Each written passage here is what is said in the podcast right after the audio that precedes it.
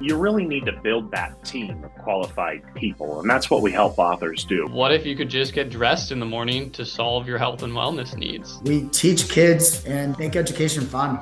I'm Richard Gearhart. And I'm Elizabeth Gearhart. You've just heard some great tidbits from our show. Stay tuned for the rest. Want to patent your invention? The chance is near. You've given it heart. Now get it in gear.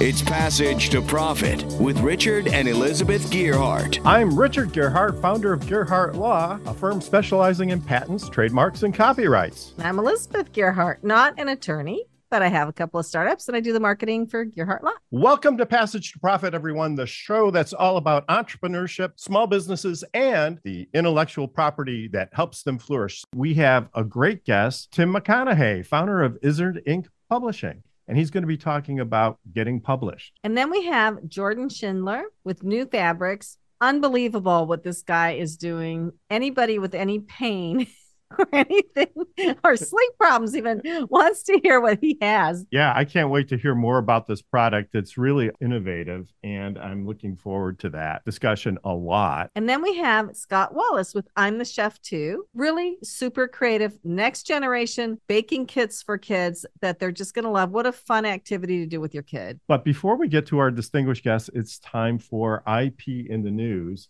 does artificial intelligence that creates artistic works is that copyrightable? And should it be copyrightable and what about the base? I think the whole lawsuit is about where does it get the data from to go into its database to allow it to create these in the first place? And so the case that we're talking about today is a class action suit that was started by an artist who had been posting her works on a website called DeviantArt for a long, long time. Her name was Kelly. And so Kelly had painted sort of these fantasy paintings, you know, fantasy art where people were all different colors and everything. It's well, if you saw the paintings, if you went to her website, you would see just exactly what I'm talking about. But in any case, the website DeviantArt created an AI engine and it would go through all of the paintings on their website. So this was sort of a gallery and it would borrow from the paintings and create new paintings based on the data that was on their website. And so a lot of the paintings that the AI engine created were looking a lot like some of the more established artists. But wait a minute. So Kelly was putting her paintings on there for free. DeviantArt wasn't paying her for her artistic creativity. Right. She was doing it for free. So now they're going to take what they got for free and make money off it. Right. And that's part of it. So it was, I guess, a real blow to her. And she was very unhappy with uh, what she saw. A lot of the paintings were very similar to hers. And DeviantArt and even some of the legal scholars are taking the position well, this is not copyright infringement. And it's an interesting problem, right? Because other artists borrow from other artists all the time. So, what difference does it make whether it's an AI engine or just another person that borrows the ideas, right? I'll just go back to when we were having some artwork done for Gearhart Law. I asked one of our attorneys, I said, I found this online. If we change it some, can we use it? And she said, no, you need to buy the photo and then you can change it a little bit. But if you even change it a little bit, it still belongs to them. It's still what they created. So that would be copyright infringement. So where is the line? And they're bringing up fair use. Fair use is a actually pretty tricky copyright doctrine that excuses some forms of copyright infringement. Here is Andres Guadamuz, who's commenting. He says he's a legal scholar at the University of Sussex and he gets different interpretation of what AI models are doing when they learn. He says the models are learning patterns from the original images and brushstrokes and scripts. And these are things that cannot be covered by copyright, according to him. So he doesn't think that any of this work is really protected. But I guess the other question I would have is what were the terms and conditions 20 years ago when she started uploading her artwork to this? Were the terms and conditions we can basically steal your artwork anytime we want and use it for anything we want? And if that's the case, then she doesn't have a case. Anyway, it's time for Richard's Roundtable. Tim McConnehey, you're in the world of copyright based on your business, which is written creative works. Do you have any thoughts on this case that we've been discussing? First of all, I say push this one over to a great IP attorney, which we always say. So I can tell you what we see in the publishing realm is we see that a lot of self-published authors, they believe that if something's out there that they can take it and they can use it. And that's something that I foresee is going to be a problem, especially with AI and what's coming down the pike of being able to track those images. So whenever we do anything with a cover designer or anything like that, we make sure that not only does the designer license that image or art, then they manipulate it, but we also do as well because we just want to make sure we're protected. It's not worth a fight, so pay them. Well, I think that's a great process for your company. And I do recommend that if you're doing a lot of creative things, that you do get competent counsel involved to help you make those steps.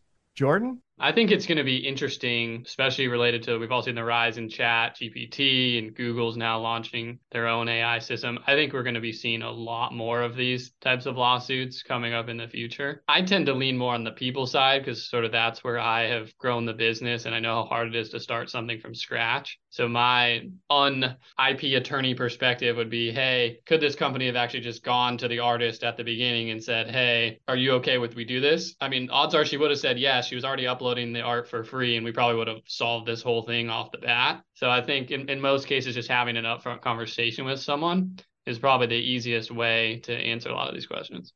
I agree a hundred percent. It's like this whole do it and ask for forgiveness later. I'm not into that at all. Right.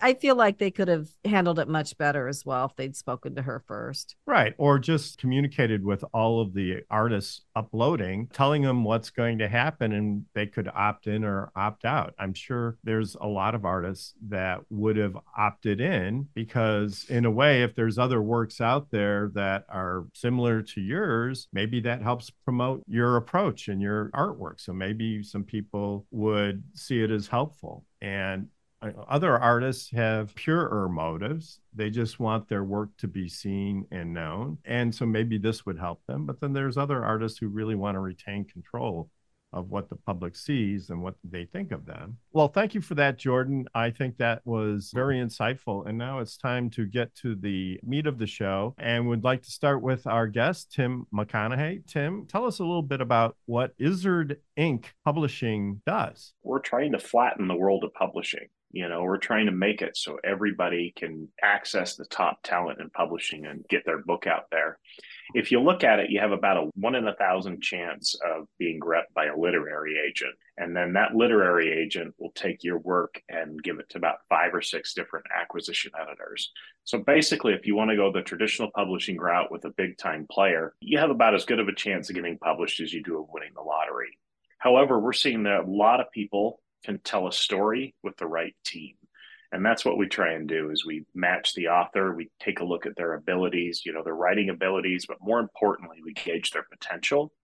And then we let them pick their team and we provide the creative structure and then we walk them through the publishing process. So if i bring you my manuscript do you help me clean it up and make it more interesting and more sellable? Yeah, so we have what we call a manuscript assessment process. And this is where we have two independent editors review at least the first portion of the book. A lot of times they'll read all the way through, but we want to know what's good, what's bad. Can we build anything here?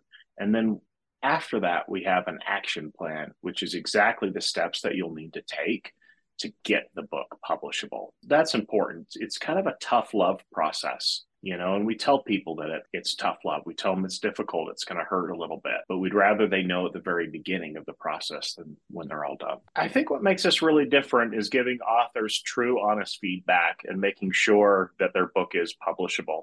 If it's not publishable we're going to hold it back and say hey this this isn't quite ready and this is the help you need in order to make it happen. And you mm-hmm. find that a lot of people are great writers. They just don't have what we call an author platform to jump from. You know, they don't have that audience. So a lot of times with their first time book, they need to build that audience. And that's what we help them with. That's important. I dabbled in writing books a few times and I've taken classes on it part of my problem was writing science fiction for young adults. A lot of the editors hate science. so they were like, we don't want science fiction books. You're crazy. But also, you have to have a huge marketing machine. You have to have a whole bunch of social media contacts before they'll even look at you. Yeah. If you don't have a platform of about 25,000 followers or more, you're not going to get picked up, or a literary agent's not going to look at you. How does somebody who maybe has a great book, has a great idea, they have a flair for writing, but they don't have the following yet, how do they break into the world of publishing? It's tough. First, you have to have good content, and, and that's the key. You look at the self-publishing market where anyone can publish and get things out there. Over 2 million people do it a year. Well, what's the problem with that? You haven't built your team. You don't know, you know, it's like going and creating music without a producer or a show without a producer. You really need to build that team of qualified people. And that's what we help authors do. We also, you know, we analyze where they're at, we see what their potential is as an author, and then we match them with a really good team. You know, the same people who work for Penguin Random House in the day, you know, they moonlight for us and and help our authors out because in the end they really want to just get down there. They got into publishing to help the authors, and that's what we do. It seems like everybody's writing a book these days and they're self-publishing it, and maybe they're throwing in a couple of pictures or something. There's tricks to getting on the Amazon bestseller list that I learned about from somebody. um, so yeah, I mean, it's it, it seems like publishing has changed. You're kind of trying to gaming the system a little bit. People game the system, and a lot of books out there just really aren't as good as books used to be. I have to say, you're hitting on that point. They're not as good as they used to be because they're not going through any kind of vetting process. You need an editor to pick things apart. You need to say, "Hey, this doesn't make sense. This doesn't make sense." And you're right. You can game the system. You know, being an Amazon bestseller, what they have like sixteen thousand categories that update that can update every hour. I think we looked at it. You could have over 3 million Amazon best-selling authors a year, you know. so yeah, it sounds great, but at the end of the day, it's like, okay, does this mean anything? And so when somebody says, "Hey, we can guarantee you're an Amazon bestseller," well, I guess if you publish a book and you're out of two million a year and three million could be, you know, added to the Amazon list, well, you, you better be an Amazon bestseller, right? Right. So if I came to you with the manuscript, because I always have a book in the back of my head, I have one right now that I want to write, and I have never passed muster with any editors that have ever looked at what I've written. What's the first thing you would help me do? Would you you'd look at it and say, okay, well, it's a nonfiction, it's about a cat. And you might say this is okay content people might want to read this but the way you wrote it really is awful. So then what do you do our approach is a solution based approach. We want to figure out how writing can be publishable. How is your manuscript publishable? So we take it to two independent editors. They read the first part, and a lot of times they'll read all the way through it, but they're looking for pros and cons. They're looking for how this is marketable. They're looking for actionable items in that manuscript or tendencies like you're telling and not showing. That's a big one that we get. It's much more difficult to show your story than it is just to say, hey, here it is. And that's what we really try and do is say, okay, here's the problems with it. Have a moment, be unhappy with us. It's the tough love process. But then you're looking for an action plan. It's like, now what? How do I move forward? And that's what we're really good at is saying, here's the type of editing you need. You need a developmental edit, and then you need a line editor, and we believe things will be good to go from there. That's our approach. And we've found that it's worked out really well. We've had a lot of first time authors come in and then leave with award winning books and Publishers Weekly starred reviews. Tim, do you have the marketing piece for people then? Because we were talking about that before. Like, if you don't have a bunch of followers on social media, forget it. Yeah, that's that's tough. I mean, yeah, you have to get out there, you have to do it, but in the world of books and publicity and PR, you want to go with an agency that's selective. You want to go with a publicist who's selective and knows that they can get it in there. So sometimes you have to write the book, you have to show them because they ultimately want you to be successful as well. And so it's hard if they don't pick up on it or if you can't find the right publicist to pick up on it, it's hard to get it out there. It still can be done. I mean, you go through and there's a great you know, book Publishers Weekly Book Life is a great place to get reviews from. But you really need to build your reviews first and say, this is what the critics say. And then you try and say, hey, you know, will you rep my book? Can we get it out there? And the other big difference, though, is authors will pay us. They pay for the very beginning, they pay for the manuscript assessment because we're adding value there. We find that authors who pay for the process are also much more vested and they do a better job. They take the feedback from the editors better. So that's an important part of the program that we've seen that's elevated authors' writing. Tim McConnehey, founder of Izzard Ink Publishing. More Passage to Profit right after this. What are entrepreneurs' most valuable assets? Their passion and ideas. We can't protect your passion, but we can protect your ideas. Trust Gearhart Law to protect your ideas with premier patent, trademark, and copyright services. There's never been a better time to start your own business. Contact us at GearhartLaw.com. At Gearhart Law, we have years of experience protecting entrepreneurs' ideas and brands using patent, trademark, and copyright protection. So if you have a new consumer product, a new software application that you're planning to build or sell, or a brand or company name that you want to protect, contact the experts at Gearhart Law. www.gearhartlaw.com. Don't let the wrong protection strategy ruin your business. All of our attorneys are passionate about protection and are licensed and qualified to represent you before the United States Patent and Trademark Office. Don't start your project without calling us first. Contact Gearhart Law on the web at G E A R H A R T L A W dot com. At Gearhart Law, we believe the most successful companies all have one thing in common. They start with a solid foundation first. Gearhart Law has years of experience protecting entrepreneurs' ideas and brands using patent, trademark, and copyright protection. So if you have a new consumer product, a new software application that you're planning to build or sell, or a brand or company name that you want to protect, contact the experts at www.gearhartlaw.com. Our professionals will create a custom strategy designed to fit your needs and your budget. All of our attorneys are passionate about protection, licensed and qualified to represent you before the United States Patent and Trademark Office. Don't start your project without calling us first. Visit GearhartLaw.com. Together, we can change the world. Visit G E A R H A R T L A W.com. This ad has been read by a non attorney spokesperson. Now back to Passage to Profit. Once again, Richard and Elizabeth Gearhart. And we're talking with Tim McConnehey about publishing and his company, Izzard Ink Publishing. I have kind of a silly question here, but do people even read books anymore? I mean, with the internet and so many other things going on, you've got video games, you've got Oculus. Are people still reading books? Yeah, I think that's a fair question. If you look at the publishing industry, it's stayed fairly stagnant and maybe it's gone down one or two percent uh, over the last five or 10 years. You're starting to see the COVID trend of everyone writing and reading kind of go back to pre pandemic trends. We saw that happen in around September, October of last year. But yeah, people are still reading. I think where you kind of come back and go, well, you know, are people not reading?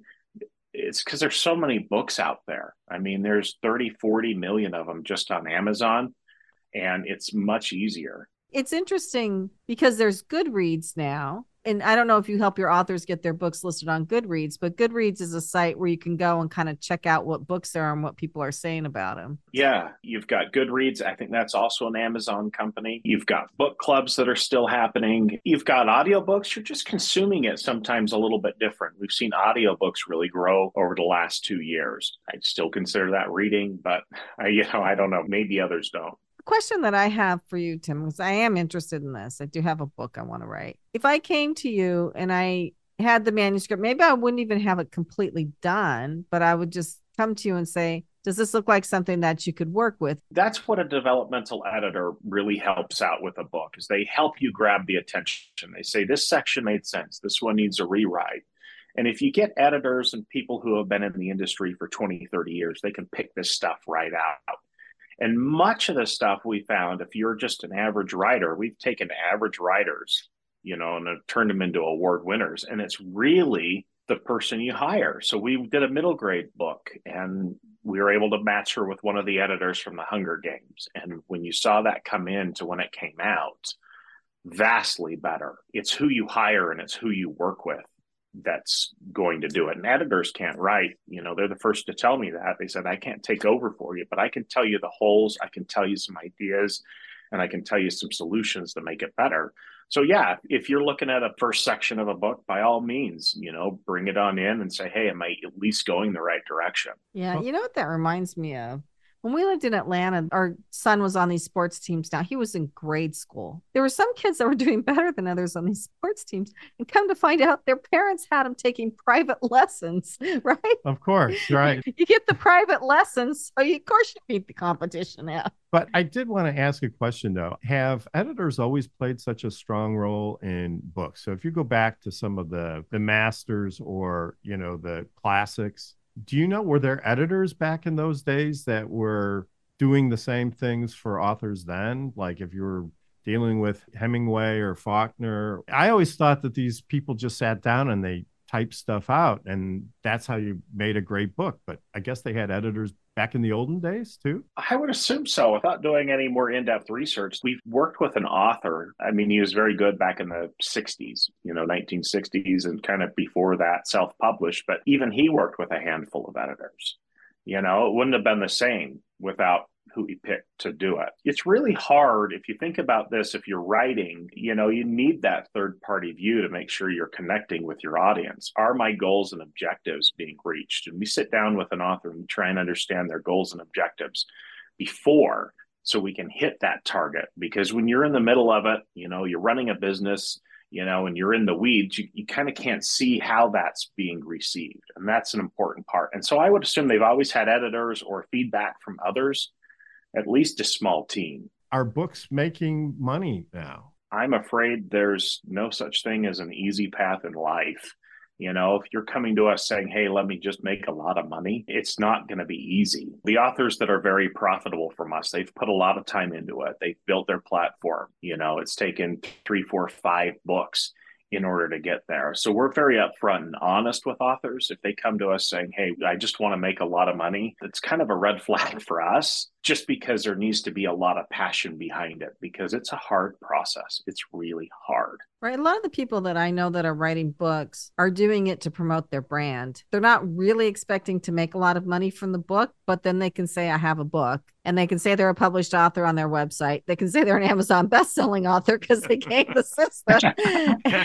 right. It gives them credibility, right? It does. I think if you're doing that for a business, yeah, I think it's wonderful. We worked with cookbook uh, chefs and authors, you know, or they wanted to get their recipes out there. They can meet a whole new audience. It's a great way for me, instead of listening to somebody do a speech or paying a lot for an in person meeting, I can just go and say, okay, let me read your nine hour book or 300 page book and let me get the most out of it for 15 bucks. I just think it's still very viable. So, do you think there's a book in every person? Somebody once said they thought that there was a book in every person. I do believe everyone has a book in them. Richard has been doing some publicity, and the guy told him, well, since you have a radio show, you're probably okay without a book, but most people people that are trying to get publicity write a book. It's also a great way to make extra money, especially if you're speaking. We've worked with Dan Clark, and he's a Hall of Fame speaker. And, and when he goes and he speaks, eh, you know, 100, 2, 3, 4, 500, 1,000 books. He can just book the speaking gig and send a book out with him.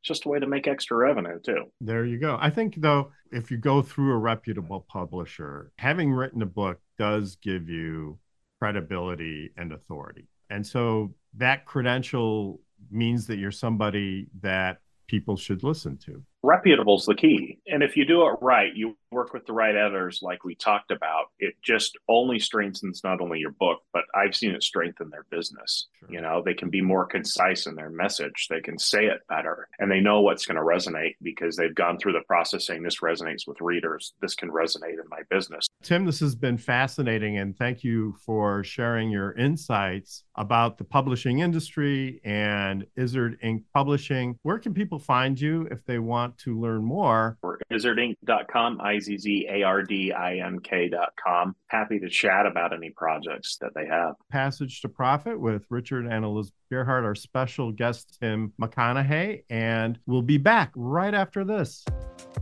Hi, I'm Lisa Ascolese, the inventress, founder, CEO, and president of Inventing A to Z. I've been inventing products for over 38 years. Hundreds of products later and dozens of patents. I help people develop products and put them on the market from concept to fruition. I bring them to some of the top shopping networks in the world QVC, HSN, Evine Live, and retail stores. Have you ever said to yourself, someone should invent that thing? Well, I say, why not make it you? If you want to know how to develop a product from concept to fruition the right way, contact me, Lisa Ascolese, the inventress. Go to inventing, A T O Z.com, inventing A to Z.com. Email me, lisa at inventing A to Z.com. Treat yourself to a day chock full of networking, education, music, shopping, and fun. Go to my website, inventingatoz.com.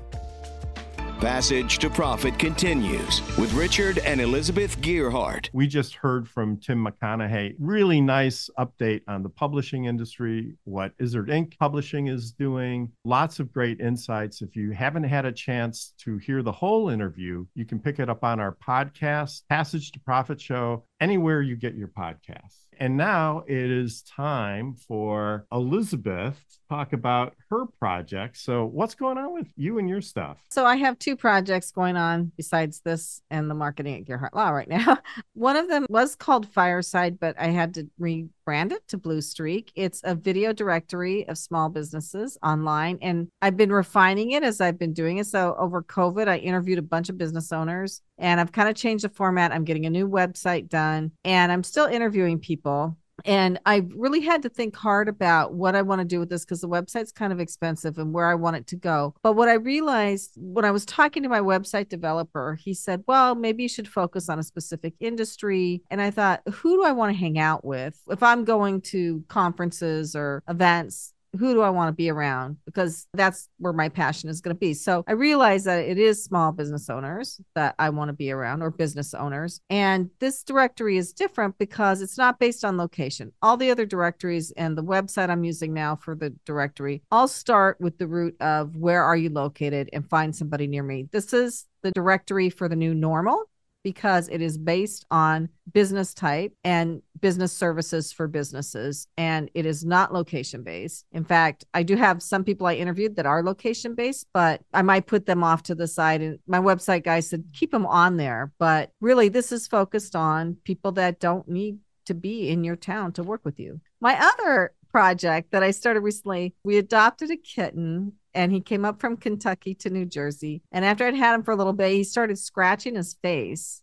He started around his eyes, and I've taken him to vet after vet after vet, and nobody can figure out exactly what's going on with this poor little guy. It's driving me crazy. He's had medicine all his life. It's like Richard actually had the idea. He's like, why don't you find a community that can help you? So I said, well, why don't I start a podcast? And the next day, I met somebody who's really into cats and really wanted to do the podcast with me. So her name is Danielle Woolley so Danielle and I are doing a podcast on cats called the Jersey Podcats. The Jersey Podcats. We have people come on and we just talk to them about their cats and issues they're having with their cats, fun things their cats are doing. The first few episodes were a little heavy because we had people that were kind of into heavier cat issues and we're like, no, this has to be more fun. So now we're getting people on that are kind of funny and that we can joke around with. We're having a lot of fun. We're talking to a lot of people. A lot of and, people are downloading podcasts too. So yeah, and a lot of people want to be. We have a huge waiting list, but we're always looking for good people anyway. So let me guess, they all have cats. Yeah, most of them. Yeah, most of them. So let me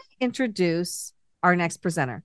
Jordan Schindler has Nufabrx, and this is so innovative and cool. Jordan, please tell us what you're doing. Super simple. We're all wearing clothing right now. What we do is we put medicine into clothing. That simple. So instead of having to take a pill or use a cream or a patch, what if you could just get dressed in the morning to solve your health and wellness needs? And so we've developed a technology that embeds vitamins, supplements, medications in your clothing and that's effective through multiple wash cycles. So, for example, it might be a line of topical analgesics. So, think about a pain reliever like Icy Hot or Biofreeze in a sock, a knee sleeve, a back brace. It might be melatonin in your pillowcase to help you fall asleep at night, or it even might be a hat with Rogaine to help regrow hair. The possibilities are endless. Ultimately, what we're solving for is patient compliance, right? We're all increasingly busy. We're doing all these cool startups and all these things. And Sometimes we forget to take pills or use creams as directed. It's hard to change consumer behavior, but we all get dressed in the morning. Clothing contacts our skin all day, every day. And it's sort of the perfect platform for simplifying health and wellness outcomes.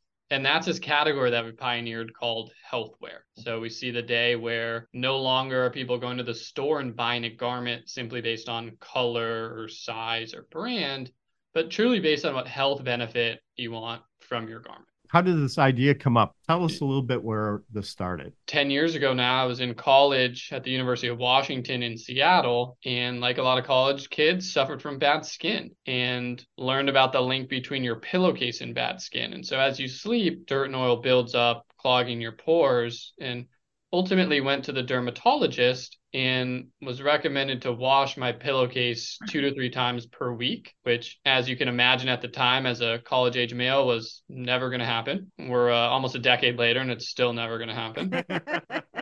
but uh, that's what got me thinking about how do you create a benefit from a garment or fabric, something that contacts your skin all day, every day.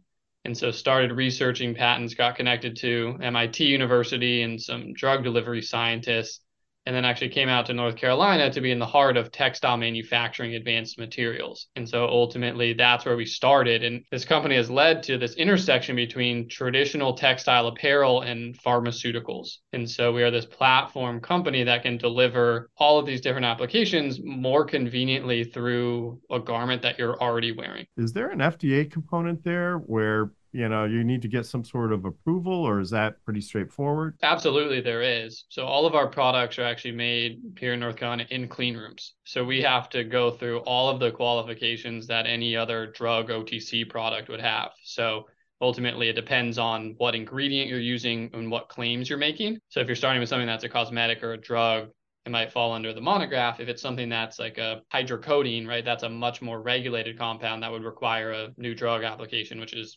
a three to five year process. So we're staying today in sort of OTC cosmetic, lower regulated. The FDA, in essence, says in the case of pain relief, here are the levels for safe, effective pain relief. If you can deliver within these levels, here are the claims you can make. So temporary relief of minor aches and pains associated with strains, spasms, bruises. So that's the space that we play in today. But ultimately, yeah, we consider ourselves as a drug delivery device, right? To your comment on antimicrobial, this is really the next generation of that, where there's actually a garment that acts as a reservoir system that can deliver ingredients to the wearer, to the body. And, and we actually have our own drug delivery lab here in North Carolina at the University of Charlotte. We actually do comparison studies and measure release via a garment versus a cream. And so ultimately, what, what we found is that in the case of a cream, most people typically don't do it every three to four hours as directed.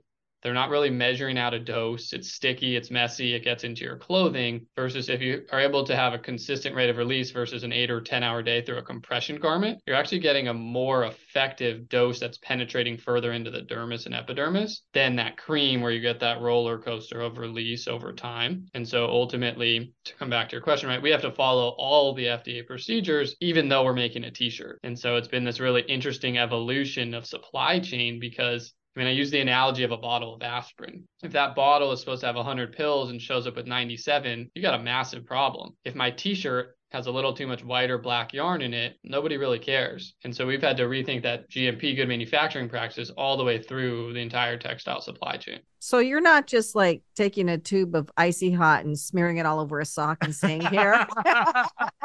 There's a lot of research and complicated technology behind this. Exactly right. Our early funding actually came out of grants from Department of Defense. There, there's a lot of military applications as well, mm-hmm. right? You think about a soldier hiking 40 or 50 miles a day with a heavy backpack on. Certainly doesn't want to carry extra weight or extra medicine and not going to stop in the middle of a battlefield and rub a cream on their foot. And so whether it's a, a pain reliever in a uniform, a stimulant to keep soldiers awake, antifungal for different battlefield conditions, there's a lot of inherent interest there on the military side. And so a lot of what we do is we actually have to develop that active ingredient. We've actually developed a proprietary way of embedding it into a yarn and then tailoring the rate of release to correspond to any other topical cream or pill. And so we have a number of issued patents on the technology. And it's it's interesting you look at sort of the patent landscape. Who else is in our space? It's actually Google and Apple and, and Fitbit, right? It's a technology play. While it's a garment platform, ultimately what created is actually a, a technology. This is really cool. And you're actually doing shoes too, right? You'd mentioned plantar fasciitis before we started. Do you have shoes that help with that?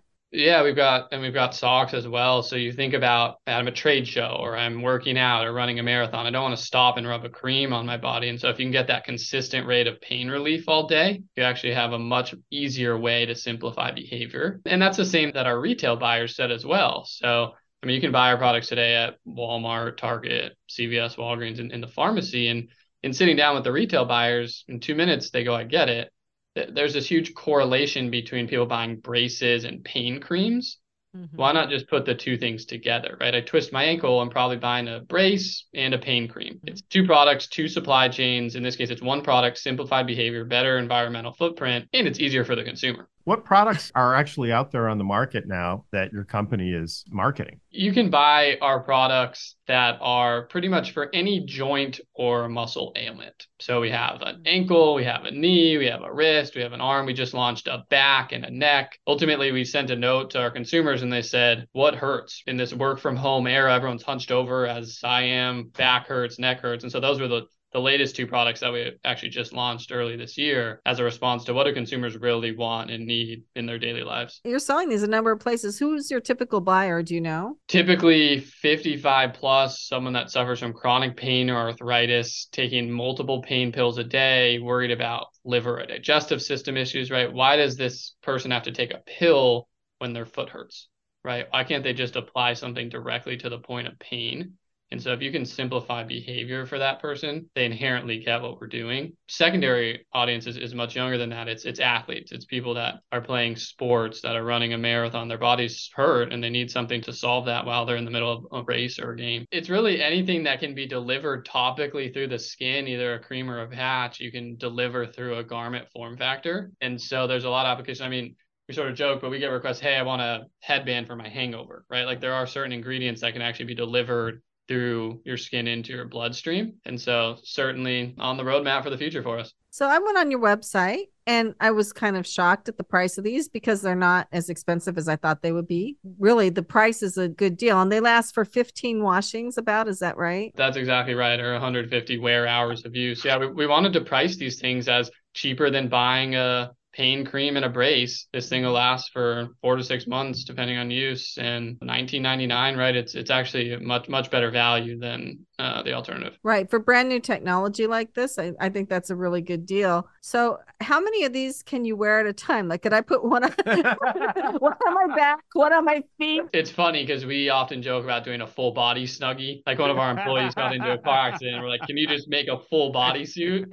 And ultimately, you can control the dose via our technology when we're making them. And so you can have a, a, lower strength version that's a full body versus a more concentrated extra strength for, for doctors' offices. And so we're actually able to tailor that dose up or down as desired. What about fashion and style? So we're actually only providing and creating the yarn, which is mm-hmm. a precursor that goes into any garment that you're wearing. Mm-hmm. And so our yarn might actually only be five or 10% of that garment, right? In the case of a sock, you might only want pain relief in the ankle or in the toes. And so we'll actually partner with leading apparel brands to actually create and implement this into their existing product lines.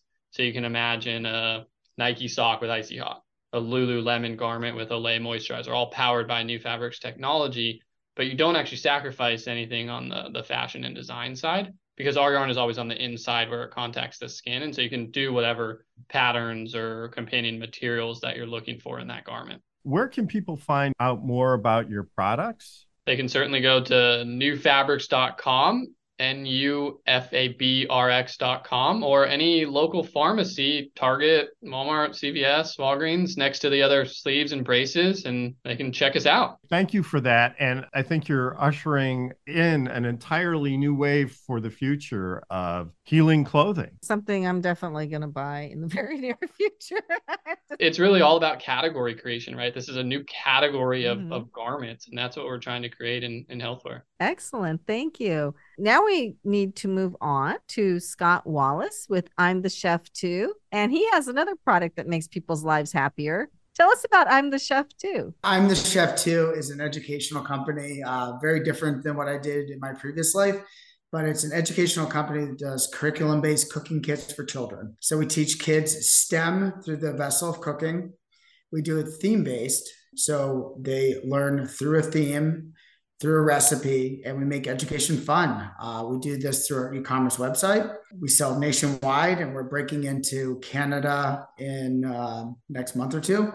Um, and so, yeah, we teach kids STEM and make education fun. So, can you give us some examples of the kinds of kits that your company sells? All of them have a theme base. So, one of our best sellers is a galaxy donut. So, they make a donut with a galactic glaze, but they learn about the solar system, they learn about constellations actually learn how heavy you are based on the gravity on the planet that you're on. So they can calculate how much you weigh on Pluto versus Earth or the moon. And so uh, that's one of them. Another one is uh, doing erupting volcano cake. So we learn about um, the Earth, uh, the layers of the Earth. And then uh, we actually teach chemical reactions when they uh, use um, baking soda and vinegar to actually erupt their volcano cake these are amazing projects. I just it, I, I, find that the notion of connecting heaviness and weight with a donut seems to make sense to me.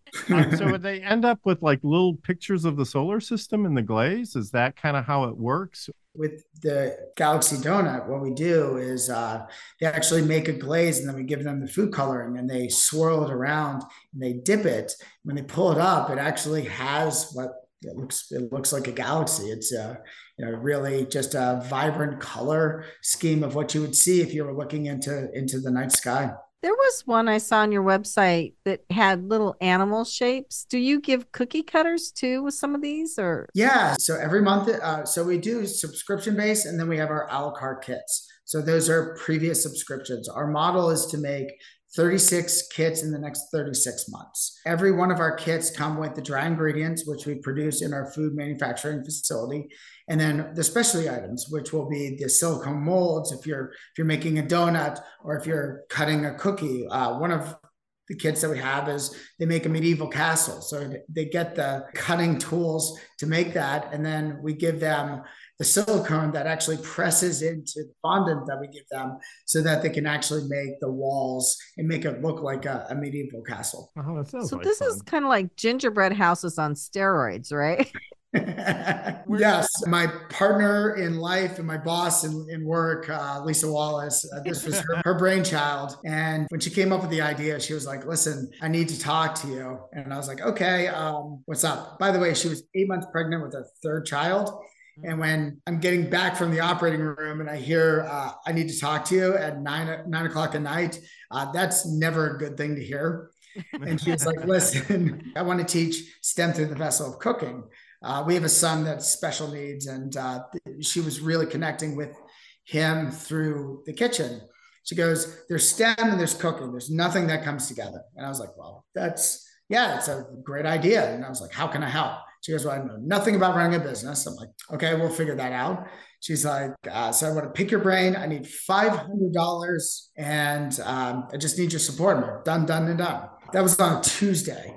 On Friday, a couple questions through the week, she comes, Hey, I need to talk to you again. I'm like, Remember that idea? I'm like, Yeah, the cooking thing. She's like, Yeah, have good news and bad news. I'm like, We always start with good news. What's up? She goes, Well, I have our website set up. Um, LLC has been submitted. I'm under budget and my next class is tomorrow. What's the bad news? She goes, You're my assistant.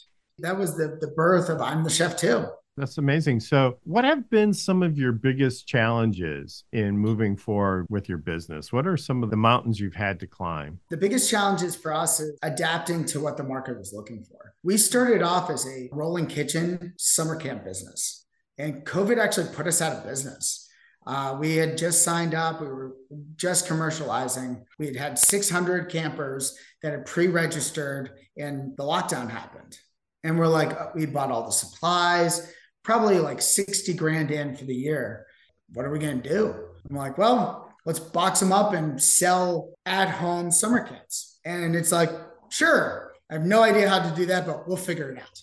So, you know, literally, we started building these kits in our kitchen, and we had to learn how to be a service company to becoming an e commerce company. And we did that on the fly in the lockdown. Couldn't even find toilet paper. We were trying to find people that could sell us bulk materials. And so that was a huge challenge. And then it's like, okay, how do we get our name out there?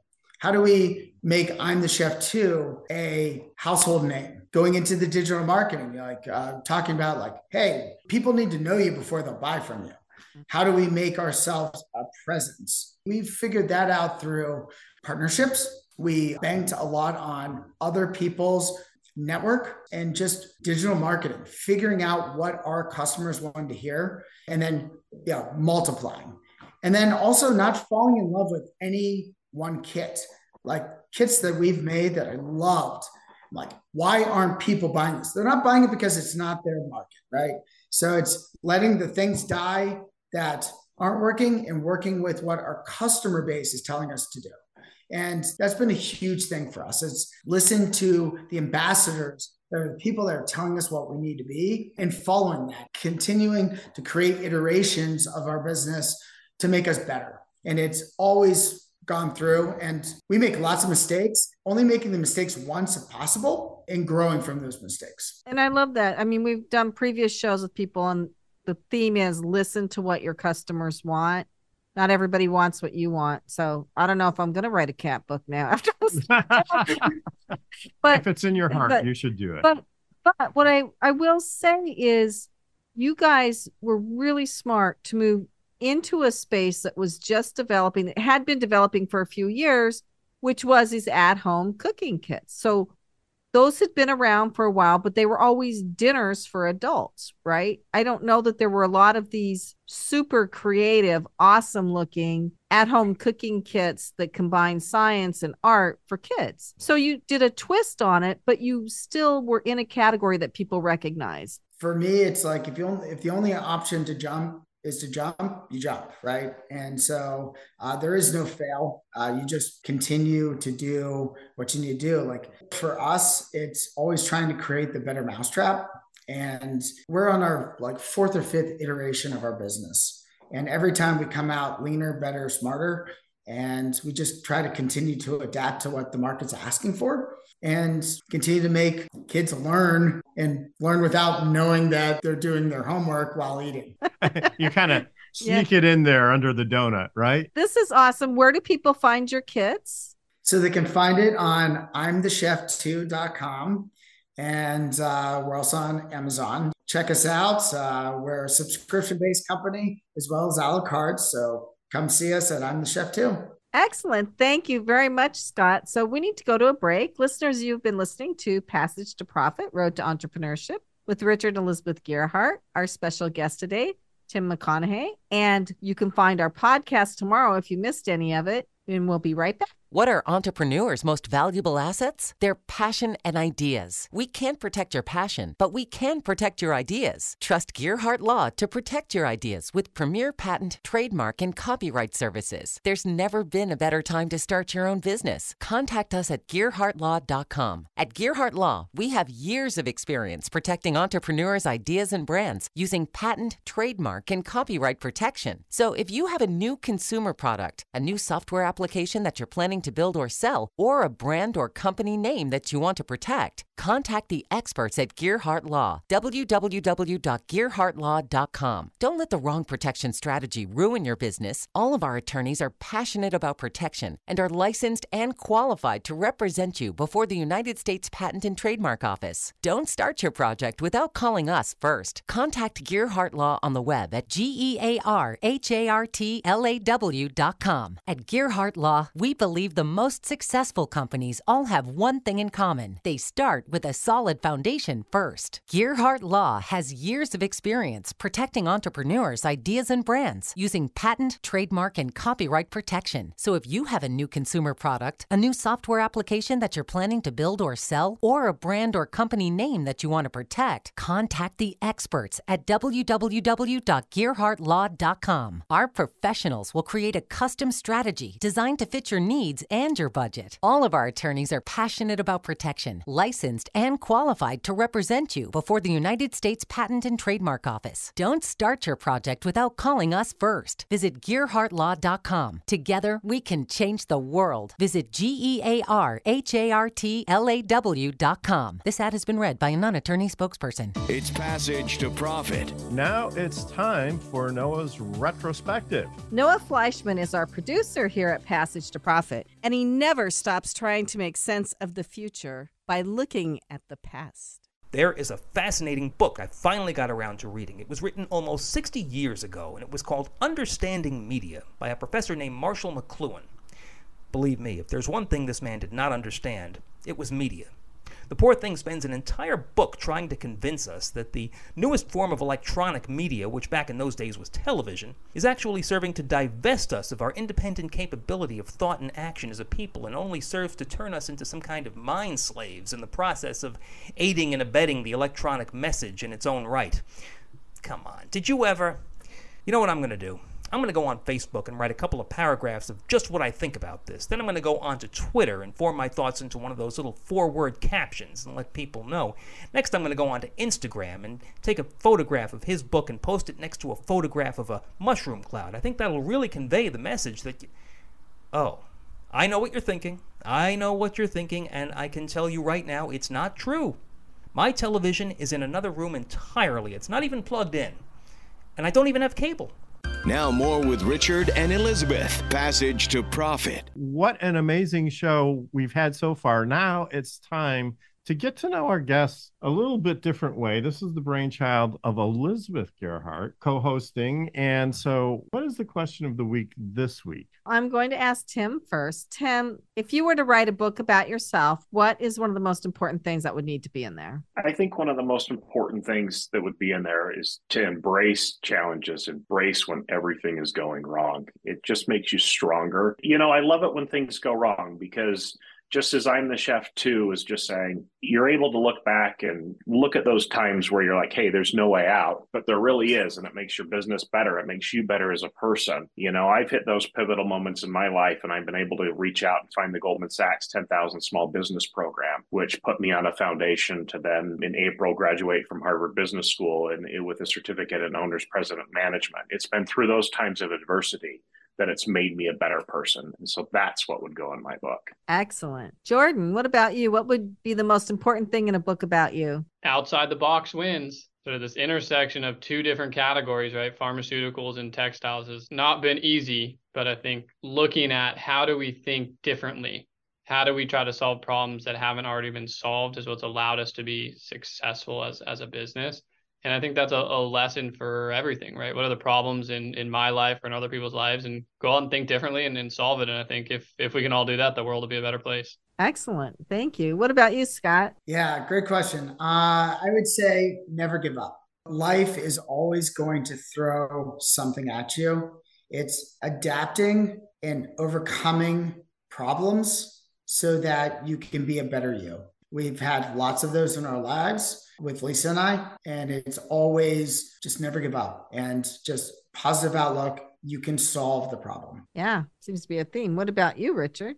Before the discussion started, I was really thinking you know you can grow you can become more effective you can acquire more skills you know that's part of the fun of the entrepreneurial journey and i can certainly say I'm a different person compared to who the person I was 15 years ago. And I like to think that I've, at least in some ways, I've improved a little bit. For me, I have to go along with our presenters. I think life is a series of solving problems with some joys thrown in. As little as which shirt do I wear today to which company do I invest my money in, right? So that's what it is. But we have the joys thrown in as well. So that's good. Thank you, everyone, for being here. Our guest was Tim McConnehey, publishing technology expert, founder of Izzard Ink. Publishing, and you can find him at izzardink.com. Yeah, he wrote the book on writing the book. And then we had Jordan Schindler with Nufabrx, N-U-F-A-B-R-X.com.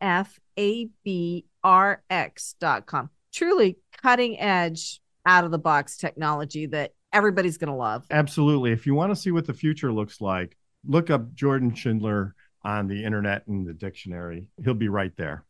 yes. And then we had Scott Wallace with I'm the Chef Too. And his website is I'm the Chef Too. I am the chef, T O O dot com. Really super creative, next generation baking kits for kids that they're just going to love. What a fun activity to do with your kid. Absolutely. And we're all about STEM here. Anything that we can do to slip science in, even without the kids noticing it, is really a big plus for us and everybody else. So we'll be back to the station next week with another episode of Passage to Profit. But before we go, I'd like to thank the Passage to Profit team Noah Fleischman, our producer, Alicia Morrissey, our program director, and Mark Wilson, our syndication manager. Our podcast can be found tomorrow anywhere you find your podcast. Just look for the Passage to Profit show. And don't forget to like us on Facebook, Instagram, and Twitter. And remember, while the information on this program is believed to be correct, never take a legal step without checking with your legal professional first. Take care, everybody. Thanks for listening, and we'll be back next week.